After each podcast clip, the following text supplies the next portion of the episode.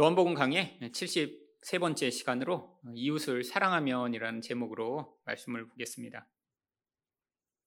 성경 말씀은 우리가 이해하지 못하는 아주 어려운 언어로 되어 있지는 않습니다. 그래서 사람들이 자기가 원래 알고 있던 의미라고 이 성경을 오해하여 많은 문제들이 발생했죠. 우리가 일상적으로 사용하는 언어로 이 성경이 번역되거나 기록되어 있지만 그렇다고 해서 성경에 나오는 그 의미가 우리가 일상적으로 사용하는 그런 단어적 의미와 같지 않습니다. 그럼에도 불구하고 우리는 성경을 우리가 그냥 읽고 안다라고 생각하며 그래서 내가 그 성경에 있는 그 이야기들을 다 이해하고 있다고 착각하는 경우가 많이 있죠. 가장 대표적인 것이 사랑이라고 하는 단어입니다. 이 사랑을 모르는 사람이 있나요? 아니, 일상에서도, 이 세상에서도 이 사랑이라는 단어처럼 많이 사용되는 단어가 어, 없을 것입니다. 우리가 사랑한다라고 이야기할 때 우리는 어떤 의미에서 사랑한다라는 단어를 사용하나요? 내가 많이 좋아한다라는 의미로 사랑한다라는 의미를 사용합니다. 결국 내가 사랑하는 사람, 한자로 애인이라고 부르죠. 누군가를 애인이라고 부를 때 우리는 그 사람이 내가 아주 많이 좋아해서 지금 사귀고 있다라고 하는 의미로 애인이라고 하는 단어를 사용하게 되죠. 그래서 이 애인은 내가 좋아할 때는 애인이지만 나중에 관계가 틀어지거나 깨지고 나면 남이 되거나 원수가 되는 경우도 많이 있습니다. 아니, 이전에 애인이었는데 지금 아주 잘 지낸다. 내가 지금 여전히 좋아하며 관계가 좋다라고 하면 오히려 이상하다라고 여길 정도죠. 왜냐하면 애인이란 것 자체가 내가 좋아하는 사람인데 지금 좋아하지 않는데 여전히 관계를 좋게 맺을 수 없기 때문입니다. 그렇다면 이 좋아하는 거의 반대는 미워함이겠죠. 그래서 이 애인의 반대말이 바로 원수입니다. 좋아한다라고 의미하는 이 사랑한다라는 개념을 가지고 이해하면 성경에서 원수를 사랑하라라고 하는 이야기가 사실은 이해가 되지 않습니다. 사실 성경에 나오는 이 사랑한다라는 개념 자체가 무엇인가를 좋아한다는 개념으로 성경에서 사용되고 있지 않기 때문이죠. 사실 우리는 어떤 것들을 사랑하나요? 사실 내가 좋아하는 것들은 다 자기에게 유익이 되는 것들을 우리는 좋아합니다. 어떤 남자가 어떤 여자를 사랑한다라고 이야기하면 우리는 다 알고 있습니다. 바로 그 여자를 어떤 나의 성적인 대상으로 혹은 나의 쾌락을 위한 목적으로 좋아하는 것을 사랑한다라고 이야기한다라는 것을요. 또는 어떤 여자가 어떤 남자를 아, 내가 사랑해라고 이야기하면 바로 그 사람을 나의 물질과 안정을 채워주는 대상으로 좋아하고 있다라고 생각을 하게 되죠. 또한 누군가 어떤 대상을 사랑한다라고 했을 때 어떤 대상을 사랑하나요? 자기가 가치 있다라고 여기는 것, 중요하다고 여기는 것을 가진 대상을 사랑합니다. 돈이 중요하고 가치 있다고 생각하는 사람은 돈이 많은 사람을 사랑하겠죠. 외모가 아주 중요해라고 생각하는 사람은 아주 멋진 외모를 가진 사람을 사랑하겠죠. 근데 사람마다 너무나 취향도 다양하고요. 좋아하는 것도 다양합니다. 어떤 사람은 사람의 말투로에 굉장히 예민한 사람이 있어요. 아, 그래서 말을 험하게 하는 사람을 아주 싫어하고 말을 아주 부드럽고 세련되게 하는 사람을 좋아하는 사람도 있습니다. 어떤 사람은 다른 사람이 옷 입는 거에 예민한 사람이 있죠. 그래서 옷을 잘 입고 세련된 사람은 아, 저 사람 너무 멋있어. 내가 사랑해 라고 하지만 옷에 별로 관심이 없는 사람을 향해서는 굉장히 부정적 태도를 가지게 되는 경우도 많이 있습니다. 여러분, 이런 사랑은 다 자기 중심적이죠. 이기적이죠. 내 욕망을 향한 대상으로 다른 사람을 바라보는 사랑이라는 이름을 붙였지만, 실제는 사랑이 아니라 자기 정욕을 위한 반응이죠. 그런데 어떻게 마태복음 5장 44절처럼 나는 너희에게 이르노니 너희 원수를 사랑하며 여러분 원수라면 미워하는 대상입니다. 애인이 반대죠. 근데 아, 이 사랑하지 않는 그 대상을 심지어는 미워하는 대상을 사랑하라라고 이야기하고 계신 것일까요? 사실 우리가 다 알고 있다고 생각하지만 이렇게 전혀 다른 의미로 성경이 사용되고 있기 때문에 우리에게 문제가 많이 있는 것입니다. 성경에서 사랑하라고 이야기하면 우리는 다, 아, 나 사랑해. 라고 생각을 하죠. 아, 난 사랑을 너무 못해. 아니, 사랑이 하나도 없어. 라고 생각하는 사람은 잘 없습니다. 왜죠? 내가 좋아하는 것을 지금 좋아하고 있어. 라고 생각하고 있기 때문이죠. 이거는 일반, 인간의 모두 다 보편적으로 가지고 있는 반응입니다. 이거는 누구한테 가르치지 않아도 자기가 좋아하는 것을 다 좋아하게 되어 있어요. 여러분 태어나서 어린 아이도 다 자기가 좋아하는 것을 좋아합니다. 여러분 누군가 가르쳐 주지 않아도 단 거 좋아하고요. 아기들도요. 아 그리고 이쁘게 생긴 인형 좋아하고요. 노는 거 좋아하죠. 결국 우리가 생각하는 이 사랑이라고 생각하는 것이 왜곡됐기 때문에 이 성경 말씀과 우리 삶이 이렇게 유리되어 있어도 우리 안에서 심각한 문제를 느끼지 못하는 것입니다. 그렇다면 성경에서는 사랑을 무엇이라고 이야기를 하나요? 요한일서 4장 10절을 보시면 사랑은 여기 있으니 영어로 이 부분을 this is love라고 번역하고 있습니다. 이게 사랑이다, 이게.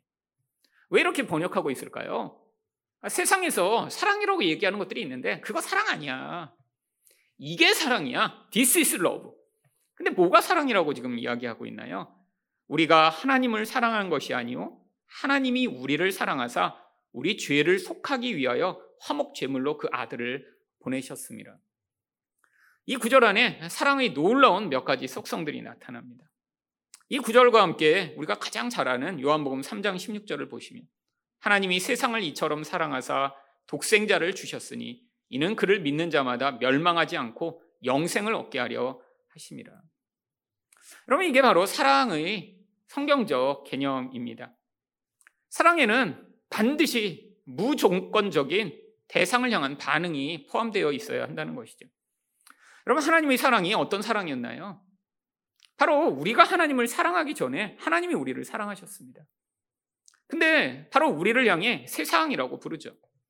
결국 하나님과 관계없는 자들, 심지어는 죄인이며 원수된 자들을 향한 하나님의 반응을 사랑이라고 이야기를 하고 있는 것입니다. 여러분, 그렇기 때문에 우리가 생각하는 사랑과는 이 성경적 사랑은 다른 것이죠. 무엇인가 내가 좋아하는 대상을 향한 반응을 성경은 사랑이라고 이야기하지 않습니다. 성경은 그 대상에 관계없이 일관되게 반응이 나와야 되는 것입니다. 또한 두 번째로 사랑은 무엇인가요? 바로 자기 희생적 반응이 사랑이죠. 하나님은 자기 독생자를 우리를 구원하기 위해 희생하셨습니다. 그런데 우리가 사랑한다라고 하는 것은 무엇을 위한 것인가요? 다 자기 유익을 위한 것이죠. 내가 무엇인가를 많이 좋아하니까 그 좋아하는 대상으로 말미암아 내가 원하는 무엇인가 얻어내고자 할 때 그걸 우리는 흔히 사랑이라고 착각을 하죠. 그러니까 우리 사랑과 아주 차원이 다른 것입니다. 마지막으로 그러면 우리가 이렇게 무조건적으로 어떤 대상을 향해 아 이렇게 자기를 희생하며 내가 반응해서 도대체 무엇을 위해 그렇게 희생해야 되는 것인가요? 바로 영생을 얻게 하기 위한 하나님의 목적처럼 영적 유익을 추구하는 것이 사랑입니다. 여러분 이 세 가지 조건이 하나라도 어긋나면 그거는 성경이 이야기하는 사랑이 아니죠. 우리가 흔히 세상에서 뭐 연인 간의 사랑도 이야기하지만 이 부모가 자식을 사랑하는 사랑을 이야기하며 이 엄마가 이 자식을 위해 얼마나 많이 희생하는가를 흔히 사랑의 한 부분으로 이야기를 합니다. 그런데 이 세 가지 조건에 의하면 사실 이 희생 또한 사랑이 아닙니다. 왜냐하면 엄마의 사랑도 굉장히 조건적이기 때문이죠. 여러분, 여러분이 여태까지 부모님의 사랑을 받으며 아, 우리 부모님은 정말 무조건적인 사랑으로 나에게 반응하셨어 라고 생각하시는 분이 계신가요?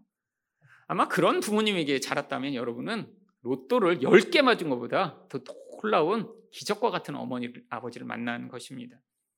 여러분, 부모의 사랑도 왜곡됩니다. 다 인간이기 때문이죠. 조건이 있어요.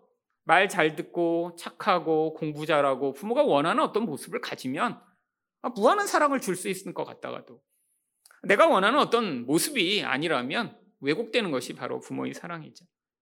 여러분 부모가 이렇게 희생하는 것이 자녀의 영적 유익만을 위한 것인가요? 여러분 그렇지 않기 때문에 부모의 사랑조차 성경적 사랑의 개념에 의하면 온전한 사랑이 아닌 것입니다. 여러분 이것이 사랑이라면 바로 성경이 이야기하는 원수 사랑이 가능한 것이죠. 상대방이 원수예요. 근데 그런 조건에 관계없이 그 원수를 향해 나를 희생하고 또 내가 원하는 어떤 것들을 포기하여 그 대상의 영적 유익을 추구할 때 이게 바로 성경이 이야기하는 사랑인 것입니다. 여러분 그래서 선영원 목사님이 자기 아들 둘을 죽인 바로 이 안재선이라고 하는 이 원수를 사랑하여 자기 양아들로 삼은 것이 우리가 가장 정말 최고의 사랑이라고 이야기하는 그런 모형인 것이죠. 여러분 그런데 하나님이 우리에게 이런 종류의 사랑을 요구하실까요? 여러분 정말 역사상 한 분밖에 계시지 않은 그런 사랑입니다. 자기 아들을 둘이나 죽였는데 그 사람을 자기 양아들로 삼아 계속해서 사랑하는 이 모습이요. 여러분 하나님이 어떤 분에게 특별한 은혜를 베푸셔서 아 이게 사랑이다라고 우리에게 보여주시고자 하셨던 것이죠. 여러분 우리에게는 이런 사랑을 요구하시지는 않습니다. 우리에게 요구하시는 사랑은 우리가 만나고 있는 주변에 있는 사람들, 그 사람들이 우리가 생각하는 어떤 조건에 미치지 못하더라도 아, 그를 위해 무엇인가를 희생해 그가 영적으로 유익을 얻어 성장해 나갈 수 있도록 돕는 것. 이게 바로 우리를 향한 하나님의 요구인 것이죠. 근데 너무 억울하지 않나요? 왜 우리만 희생해야 되죠? 여러분, 이 희생에는 많은 것들이 포함되어 있습니다. 단순한 돈이나 시간이 성경이 얘기하는 희생이 아니에요.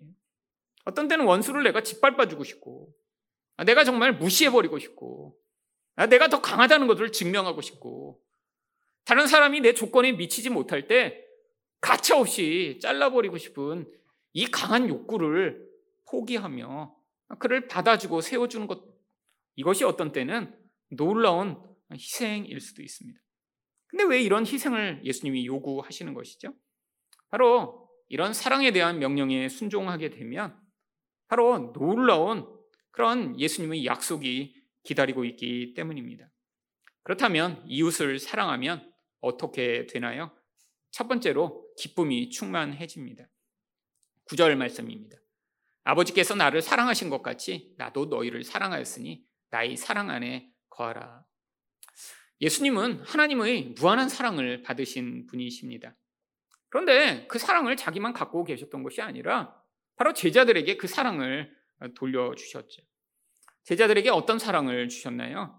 요한복음 13장 1절을 보시면 6월절 전에 예수께서 자기가 세상을 떠나 아버지께로 돌아가실 때가 이른 줄 아시고 세상에 있는 자기 사람들을 사랑하시되 끝까지 사랑하시니라.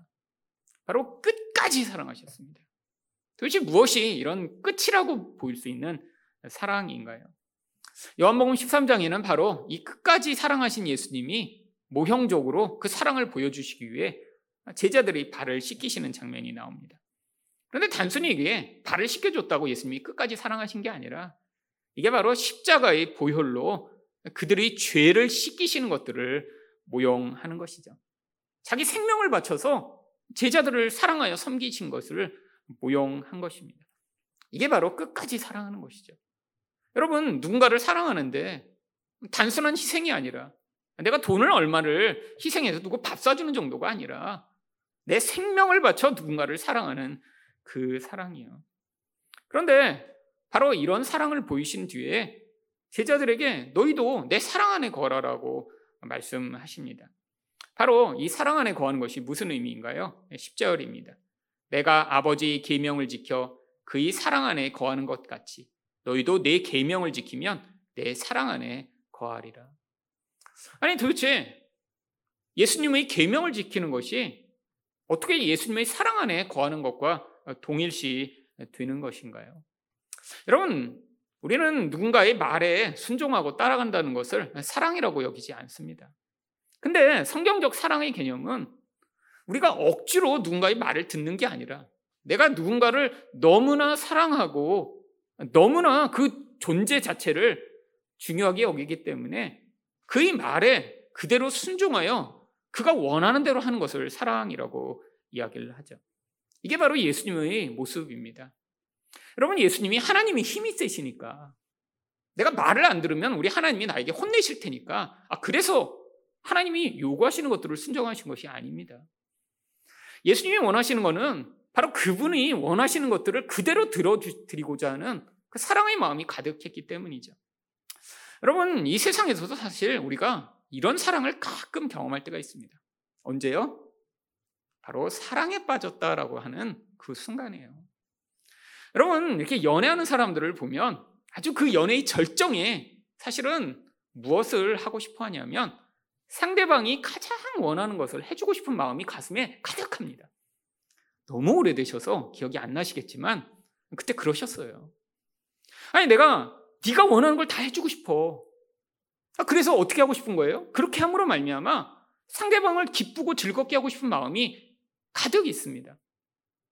여러분 이게 바로 사랑의 본질적 속성이죠. 아, 너무 가끔 어쩌다 경험되는 속성이지만 이게 바로 상대방과 연합해서 상대방의 말을 그대로 내가 들어주고 그를 기쁘게 할 때 그게 그 사랑이 만들어내고 그 사랑으로 말미암아 우리가 할 수 있는 가장 놀라운 능력이죠. 바로 우리가 예수님의 온전한 사랑을 경험하면 그 사랑 안에서 예수님이 원하시는 것이 무엇이냐면 하나님이 예수님이 무서운 분이라 그 말에 우리가 순종하는 것이 아니라 그 하나님이 기뻐하시는 것을 내가 하고 싶어서 그분이 원하시는 것들을 하고자 하는 마음으로 행하는 것을 사랑 안에 거한다라고 이야기를 하는 것입니다. 그러면 도대체 예수님이 우리에게 원하시는 것이 무엇일까요? 여러분 정말 성경에 나오는 놀라운 믿음의 사람들처럼 뭐 기적을 행하고 막 헌신을 하고 아니 온 재산을 다 바쳐 하나님을 섬기는 그런 것들을 원하시는 것일까요? 여러분 이 요한복음 13장, 14장, 15장에서 우리는 반복해서 예수님이 무엇을 우리에게 계명으로 주셨는지 지금 보고 있습니다. 12절 말씀을 보시면 내 계명은 곧 내가 너희를 사랑한 것 같이 너희도 서로 사랑하라 하는 이것이라. 여러분 아주 간단한 거예요. 사실 예수님이 엄청난 것을 우리에게 요구하시는 것이 아니라 바로 우리도 예수님처럼 사랑하는 자가 되도록 우리에게 요구하시는 것이죠. 여러분 근데 이게 너무나 어려운 일입니다. 아니, 내가 좋아하는 것은 우리는 늘 좋아할 수 있어요. 아니, 그건 아주 쉬운 거예요. 그런데 내가 좋아하지 않는 것, 아, 내가 볼 때 가치 없다고 여기는 것, 아니, 별 볼 일 없는 대상을 향해서 나를 희생해 그 존재의 영적 유익을 향해 끊임없이 애쓰고 노력하는 것처럼 어려운 것이 없습니다. 여러분, 근데 왜 이것을 해야 하나요? 바로 11절 말씀 때문입니다. 내가 이것을 너희에게 이름은 내 기쁨이 너희 안에 있어 너희 기쁨을 충만하게 하려 함이라. 여러분, 예수님이 누리시는 그 기쁨을 우리에게 나누어 주시겠다라고 약속하고 계신 것이죠. 여러분, 우리도 인생 가운데 끊임없이 기쁨을 추구하는 존재입니다. 그런데 우리는 무엇으로 우리 기쁨을 추구하나요? 물질적이고 세상에서 눈에 보이는 것으로 기쁨을 추구하죠. 근데 이것의 문제가 늘 있습니다. 여러분, 맛있는 거 먹을 때 기쁠 수 있죠. 어떤 분은 자기 10만 원짜리 이상 되는 거 먹을 때 행복하다고 그러더라고요. 근데 뭐 10만 원짜리 이상 되는 거 잘 못 먹으니까 가끔씩 행복하대요. 참 되게 불행하죠. 여러분, 그 10만 원짜리 이상을 먹어서 행복하다고 느끼는데 그게 얼마나 오래 가나요? 그럼 몇 분? 아, 길어야 한 시간이죠. 아니, 먹는 그 순간에 잠깐 기쁠 수는 있어도 금방 사라져 버리죠. 눈에 보이는 기쁨, 눈에 보이는 만족은 일시적이고 제한적입니다. 근데 예수님이 주시는 기쁨은 어떤 기쁨인가요? 바로 인간이 원래 만들어진 이 관계적 존재의 그 본질을 채우는 근원적이며 영적인 기쁨을 이야기하고 계신 것이죠. 여러분, 인간이 만족을 잃어버린 진짜 이유는 우리가 이런 관계적 기쁨 안에 온전한 사랑으로 채워져 아, 누군가와 이런 온전한 관계를 맺을 때 우리는 행복하도록 만들어졌는데 이 본질적 영적 속성을 잃어버리고 공허하게 되면서 죄로 말미암아 끊임없이 자기 욕망으로 탐닉하게 돼서 그런 것입니다. 여러분 이 자기 욕망이 가득한 존재의 특징이 무엇인가요? 이 욕망은 채워지지 않습니다. 아니 아무리 그 욕망을 채우려고 몸부림치고 애써도 욕망은 금방 실증이 나요. 여러분 끝이 없습니다. 끝이 없어요. 여러분 뭔가 맛있는 것들을 여러분 드신다고 생각해 보세요. 한 번은 맛있죠. 근데 그 다음 날도 맛있나요? 아니 내가 첫날은 너무 맛있어. 야 이렇게 맛있는 게 어디 있지? 근데 다음 날 또 먹는다고 또 맛있나요? 아니 그거를 매 끼니마다 먹으면 매 끼니 그렇게 맛있나요? 아마 일주일만 먹으면 아, 다시는 먹고 싶지 않을걸요. 여러분 이게 인간의 본질입니다. 그 영적 본질을 이 세상에 있는 것으로는 절대 채울 수 없죠. 여러분 마치 마약처럼 금단 현상이 나타나죠. 여러분 자기 중심적 이 반응으로 어떤 다른 것으로 말미암아 만족을 채우려고 할 때 끊임없이 갈망은 깊어지고 문제는 점점 커지게 되어 있죠. 여러분 어떤 사람들은 아 그래서 나는 관계를 통해 아, 이런 기쁨을 맛볼 거야라고 몸부림치지만 여러분 우리 안에서 이 예수님의 사랑으로 말미암는 사랑의 관계를 맺지 못하면 이 관계 또한 우리를 파괴하는 가장 무서운 영향력이 됩니다. 여러분 세상엔 그래서 이 관계 중독에 걸린 사람도 굉장히 많아요. 아, 관계에서 어 나는 물질이 아니야. 나는 뭘 사거나 먹는 데서 별로 기쁨이 없는데 아, 나는 관계를 통해 기쁨을 얻고 싶어 라고 관계를 찾아다니죠. 아 그게 이성이건 동성이건 아니 심지어는 아니 이런 교회 공동체를 통해서도 관계를 통해 무엇인가 열망을 채우고자 하는 사람들이 있습니다. 근데 이들의 문제점이 무엇인가요? 여러분 자기 중심적 목적으로 관계를 맺어나가다 보니까 관계가 지속되지 않습니다. 조금 지나가면 불편하고 힘든 점이 발견돼요. 자기 안에 있는 문제가 자꾸 드러나기 시작하죠. 결국 어떻게 되나요? 결국 더 큰 문제와 갈등이 벌어지게 되어 있습니다. 여러분, 관계를 통해 기쁨을 추구해요. 근데 기쁨을 진짜 얻나요? 아니에요. 여러분, 관계로 깊이 나아가 깊이 상처받고 고통하고 정말 눈문질는 사람들이 세상에 너무나 많이 있습니다. 그러면 여기서 벗어날 수 있는 유일한 길이 바로 예수님의 기쁨을 맛보는 거예요. 여러분, 자기 중심적 그 사랑을 벗어나 예수님이 우리에게 명령하신 그 사랑으로 반응하게 되면 내가 자기를 채우고자 했을 때 채워지지 않던 그 기쁨이 바로 이 예수님의 사랑으로 말미암아 채워지게 되는 것입니다. 이 기쁨을 맛보는 여러분 되시기를 축원드립니다. 두 번째로 이웃을 사랑하면 어떻게 되나요? 예수님의 친구가 됩니다. 13절 말씀입니다. 사람이 친구를 위하여 자기 목숨을 버리면 이보다 더 큰 사랑이 없나니. 아까도 말씀드렸지만 예수님이 끝까지 사랑하셨다고 했는데 바로 여기 있는 이보다 더 큰 사랑이 없나니가 바로 그 사랑이죠. 바로 예수님이 우리에게 그 사랑을 베푸셨습니다. 그런데 예수님이 성경 전체에서 유일하게 이곳에서 14절에서 뭐라고 얘기하시나요? 너희는 내가 명하는 대로 행하면 곧 나의 친구라. 여러분, 예수님이 스스로 우리를 향해 친구라고 말씀하고 계세요. 여러분, 이 친구의 개념을 왜 여기서 가져오신 것일까요? 사실, 우리 예수님과 우리는 친구가 될 수 없는 관계입니다. 예수님은 창조자세요. 또, 온 세상의 통치자시죠. 아니, 심지어는 예수님은 죄인을 위해 자기 생명을 바치신 구세주인데, 아니, 어떻게 그런 분과 우리가 친구가 될 수 있나요? 사실 친구가 되기 위해서는 비슷해야 됩니다. 뭐 한자어에서 사용하잖아요. 유유상종이라고. 뭐 친구가 비슷한 사람끼리 모이죠. 전혀 모습과 어, 그런 모든 것이 다른데 어떻게 친구가 될 수 있나요? 바로 예수님이 그래서 요구하고 계신 거예요.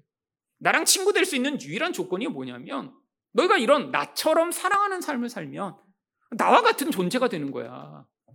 그래서 너가 나의 친구다라고 이야기를 하시는 것이죠. 여러분, 친구가 되었을 때 누리는 놀라운 특권이 무엇인가요? 바로 15절입니다. 이제부터는 너희를 종이라 하지 아니하리니 종은 주인이 하는 것을 알지 못함이라. 너희를 친구라 하였느니 내가 내 아버지께 들은 것을 다 너희에게 알게 하였습니다. 여러분, 바로 이게 친구가 되었을 때 누리는 놀라운 특권입니다. 여러분, 주인이 종에게 모든 것들을 상의하고 알려주지 않습니다. 관계가 단절되어 있는 일방적 관계죠. 근데 동등한 관계에서는 사실은 모든 것들이 나누어질 수 있죠. 이게 바로 예수님이 우리를 친구의 자리로 초대하시며 하나님 나라의 비밀과 영광을 우리와 같이 나누시겠다라고 이야기하는 것이죠. 그럼 바로 여기서 지금 계속 그 얘기를 하고 계신 거예요. 여러분, 우리가 이 세상에서 알고 듣는 이야기보다 더 비밀스럽고 더 영광스럽고 더 놀라운 하늘나라의 비밀에 대해서. 여러분, 그런데 이렇게 이 제자들을 택하여 이런 얘기를 해주시는 이유가 무엇인가요? 16절입니다. 너희가 나를 택한 것이 아니요 내가 너희를 택하여 세웠나니 이는 너희로 와서 열매를 맺게 하고 또 너희 열매가 항상 있게 하여 내 이름으로 아버지께 무엇을 구하든 다 받게 하려 함이라. 여러분, 세상에서 바로 이런 하나님과의 깊은 관계로 맺는 이 영적 관계가 눈에 보이는 사랑이라는 열매로 나타나 바로 하나님의 영광을 보이는 자들로 우리를 부르고 계신 것이죠. 여러분, 이런 삶을 살기 원한다면 하나님 내가 이렇게 하나님이 요구하시는 대로 어떤 대상에 관계없이 내가 자기를 희생하여 다른 사람들의 영적 유익을 추구하여 그들을 세워주는 자로 하나님 내 인생을 사용하여 달라고 여러분들이 무엇인지 간구하면 하나님이 그 기도에 응답하셔서 그것들을 다 이루어 주시겠다고 약속하고 계신 것입니다. 예수님이 이런 약속을 하고 계신 이유가 뭐라고 이야기하나요? 17절입니다. 내가 이것을 너희에게 명함은 이 이야기를 다 하고 계신 이유가 있다는 거죠. 이유가 뭐죠? 너희로 서로 사랑하게 하려 함이라. 여러분 여기 있는 이 사랑이 사실 아까 우리가 배운 정의에 의하면 서로를 향해 상대방의 조건에 관계없이 자기 자신을 희생하여 상대방의 영적 유익을 추구하는 행위를 계속해서 해 나가는 것을 이야기하는 것입니다. 여러분 예수님이 왜 이렇게 반복해서 사랑하라고 이야기하고 계신 거예요? 사실 지난 거의 한 두 달을 똑같은 말씀을 지금 계속 전하고 있습니다. 왜죠? 우리 삶에서 이런 사랑이 쉽지 않기 때문이죠. 여러분 일단 우리는 누군가를 무조건적으로 사랑할 수 없는 존재입니다. 자꾸 도, 조건을 달아요. 여러분 누군가 관계를 맺을 때 자꾸 내가 세우는 나의 틀 안에 그 사람이 들어오는지 아닌지 먼저 스캔을 합니다. 젊은 사람들은 아, 저 사람이 예쁜지, 잘생겼는지, 어떤 지위와 조건을 가졌는지 스캔을 하죠. 나이 든 사람들은 내가 저 사람과 관계를 맺어. 아, 그래서 나에게 불이익이 주어지지 않을 만한지. 아, 내가 친구와 내가 가까운 관계가 되었을 때 나와 비슷한 수준으로 같이 관계를 맺을 수 있는지 끊임없이 스캔을 하죠. 여러분, 그래서 하나님이 우리에게 이렇게 교회로 어, 보이게 하신 것입니다. 여러분, 교회에는 사실 어떤 특정한 조건으로 사람들을 어, 모을 수 없습니다. 여러분, 여기 뭐 남자만 오라고 할 수 있나요? 아니면 서른 살 이하만 이 교회 다니실 수 있습니다. 라고 할 수 있나요? 그럼 이거 잘못된 거예요. 그럼 교회는 누구나 올 수 있어야죠. 아니, 여기 뭐 한국 사람만 오세요. 아니면 뭐 여긴 영어 하는 사람은 안 됩니다. 이런 조건을 내세울 수 있나요? 조건이 있다면 교회가 아니죠. 그거는 어떤 특정한 단체일 수 있습니다. 여러분, 단체는 그렇게 가능해요. 그럼 테니스 클럽, 그럼 테니스를 못 치고 싫어하고 테니스 치는 사람 다 싫어하고 미워하는데 테니스 클럽 갈 수가 있나요? 안 되죠. 그럼 테니스 클럽에 가면 다 어떤 사람이 모여 있을까요? 테니스 좋아하는 사람, 치고 싶어 하는 사람, 그 조건에 부합해야 거기에 소속될 수 있습니다. 여러분, 근데 교회는 그게 안 돼요. 아니, 그렇게 하면 안 됩니다. 여러분, 우리 가운데 하나님이 이 모임을 통해서도 사랑하는 법을 배우길 원하십니다. 여러분, 사랑 뭐라고요? 조건을 내려놓고 자기 희생을 하여 상대방의 영적 유익을 구하는 것입니다. 물론 영적 유익만 오로지 구하지 못하기 때문에 가끔씩 밥도 먹으셔도 괜찮아요. 그렇잖아요. 우리는 영적 유익만 구하기 때문에 밥 절대 안 먹습니다. 혹시 그런 목자가 있으시면 신고해 주세요. 네. 여러분 밥도 먹으면서 뭐 나중에 그리고 조금 더 여러 가지 요소들을 구하며 함께 영적 유익을 구해 가야죠. 하지만 우리의 궁극적 목적은 무엇입니까? 서로 성장할 수 있도록 돕는 거예요. 우리가 세상에서는 경험하지 못한 이 사랑의 성장 깊이를 이 하늘 사랑교회에서 함께 우리가 누리는 그런 공동체가 되기를 축원드립니다.